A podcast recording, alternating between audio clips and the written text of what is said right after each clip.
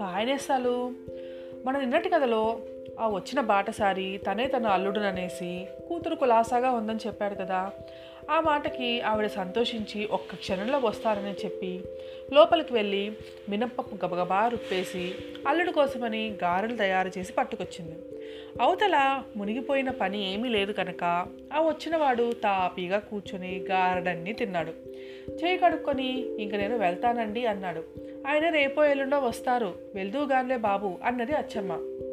అలా కాదత్తగారు ఇంటి దగ్గర మీ అమ్మాయి ఒక్కతే ఉండలేదు. సాయంత్రానికి ఇంటికి వెళ్ళిపోవాలి. అంతేకాకుండా ఎల్లుండి మా మేనమాక గారింట పెళ్ళి. అక్కడ మీ అమ్మాయిని తీసుకువెళ్ళాలి అన్నాడు. ఓహో అలాగా? తప్పకుండా తీసుకెళ్ళు. అమ్మాయి పెళ్ళి చూసి సంతోషిస్తుంది. సంతోషిస్తుంది కానీ అసలు పెళ్ళికి మీ అమ్మాయి బయలుదేరటానికే సందేహిస్తుంది. ఏం? ఎందుకు సందేహించడం? ఎందుకేమిటి? పెళ్ళికి వచ్చిన వాళ్ళంతా గంపెడు నగలేసుకుని వస్తారు. మంచి మంచి బెనారస్ చీరలు కట్టుకొస్తారు. మీ అమ్మాయికి ఇవేమీ లేవుగా మరి? అయ్యో అయితే ఎలా మరి అని అంది ఎక్కడైనా నగలు ఎరువు తెచ్చుకోమన్నాను. కానీ ఎవ్వరూ ఇవ్వరన్నారంట. పోనీ మా అమ్మని అడిగి తేండి అని నన్ను పంపింది. ఆ మాట చెప్పేవు కాదు నాయనా. ఇంతసేపటి నుంచి తప్పకుండా పట్టుకెళ్ళు. కంటి కట్టకాసుల పేరు వడ్డానం దండకడియాలు అన్నీ ఉన్నాయి మనకేం లోటు? మళ్ళీ వారం తిరగకుండా పట్టుకు చక్క వచ్చేస్తా అన్నత్తగారు. వీలైతే పెళ్ళి నుంచి వచ్చేటప్పుడు ఈ దారినే వస్తాం నేను మీ అమ్మాయిని. పట్టు చీరలు కూడా ఉంటే ఇవ్వండి. విలువైన చీరల మీద కానీ బంగారపు నగలు సరిగ్గా కనిపించవు. అలాగే ఇస్తాను. పట్టుకెళ్ళిన నాయన. అమ్మాయి కంటే మాకు ఎక్కువ ఎవరు? మేము ఏమి చేసినా అమ్మాయి కోసమే కదా. తన నగలు పట్టు చీరలు ఎవ్వరికి ఇవ్వకపోతే తనెన్నడూ ఎరగని ఆ కూతురు పెళ్ళికి వెళ్ళటం ఆగిపోతుంది అనిపించి అచ్చమ్మ లోపలికి వెళ్ళి పెట్టె తెరిచి ముద్దినున్న నగలు చీరలు తెచ్చి ఆ అతిథికి ముందు పెట్టింది. వాడు తాపిగా నగలు బట్టలు తన సంచిలో ఏముడుచుకుని ఇంకా వెళ్ళొస్తానత్త. ఇవన్నీ మళ్ళీ పువ్వుల్లో పెట్టి తెస్తాను. వారం తిరగకుండా వచ్చేస్తాను అంటూ తన అదృష్టానికి మురిసిపోతూ దారి పట్టాడు.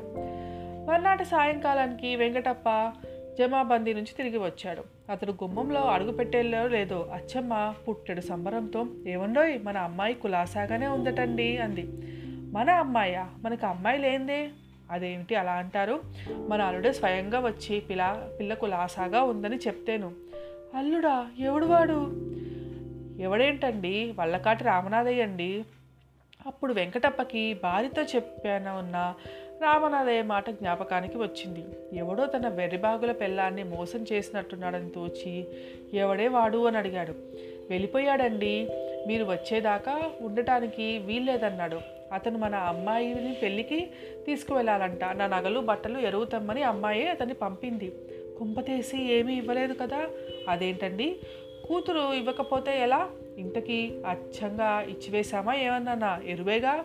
వారం తిరగకుండా తెచ్చేస్తానన్నాడు అల్లుడు. అందుకని నగలు చీరలు ఇచ్చాను. అన్నట్లు చెప్పటం మర్చిపోయాను. పెళ్ళి నుంచి ఇంటికి వెళ్ళేటప్పుడు అమ్మాయిని కూడా తీసుకొస్తానన్నాడండి. ఆ మాట విని వెంకటప్ప లబో లబోమని గుండె బాదుకున్నాడు. ఎంత తెలివి తక్కువ పీనుగువే అని అచ్చమ్మని తిట్టిపోశాడు. అంతకు మించి చేసేదేముంది? నిన్ను తిట్టి ఏం ప్రయోజనం? తప్పంతా నాది. మనకి అమ్మాయి లేదు అల్లుడు లేడు అని చెప్పక వల్లకాట్లో రామనాథయ్య మన అల్లుడు అంటూ నాదే తప్పు. తెలివి తక్కువ వెంగలమ్మవి. ముందు వెటకారానికి పోతే ఇలాగే శాస్త్రి అవుతుంది అని ఏడవటం మొదలుపెట్టాడు అమ్మాయి లేదు అల్లుడు లేడని మొగుడు ఏడుస్తూ ఉంటే ఆ మాట అచ్చమ్మకు అర్థం కాక వాళ్ళిద్దరికీ హఠాత్తుగా ఏదో ప్రమాదం వచ్చింది కాబోలని ఆమె కూడా ఏడవటం మొదలెట్టింది. దాంతో ఊరంతా పోగై సంగతి తెలుసుకున్నారు. నగానట్ర పోయినందుకు ఏడుస్తున్న వెంకటప్పని లేని కూతురు అల్లుడు పోయారనుకుని ఏడుస్తూ ఉన్న అచ్చమ్మని ఓదార్చి వాళ్ళు ఎంచక్క వెళ్ళిపోయారు. అచ్చమ్మ తెలివి తక్కువతనం వల్ల ఇప్పుడు ఎన్ని కష్టాలు వచ్చాయో చూడండి. సంసారం సరిగ్గా నడవాలంటే ఇల్లాలు లోకజ్ఞానం కలిగి ఉండాలి. అందుకనే స్త్రీలు చక్కగా చదువుకోవాలంటారు. ఇది నేస్తాలి ఇవాళ కదా మళ్ళీ ఇంకొకరితో రేపు కలుసుకుందాం. మీ జాబిలీ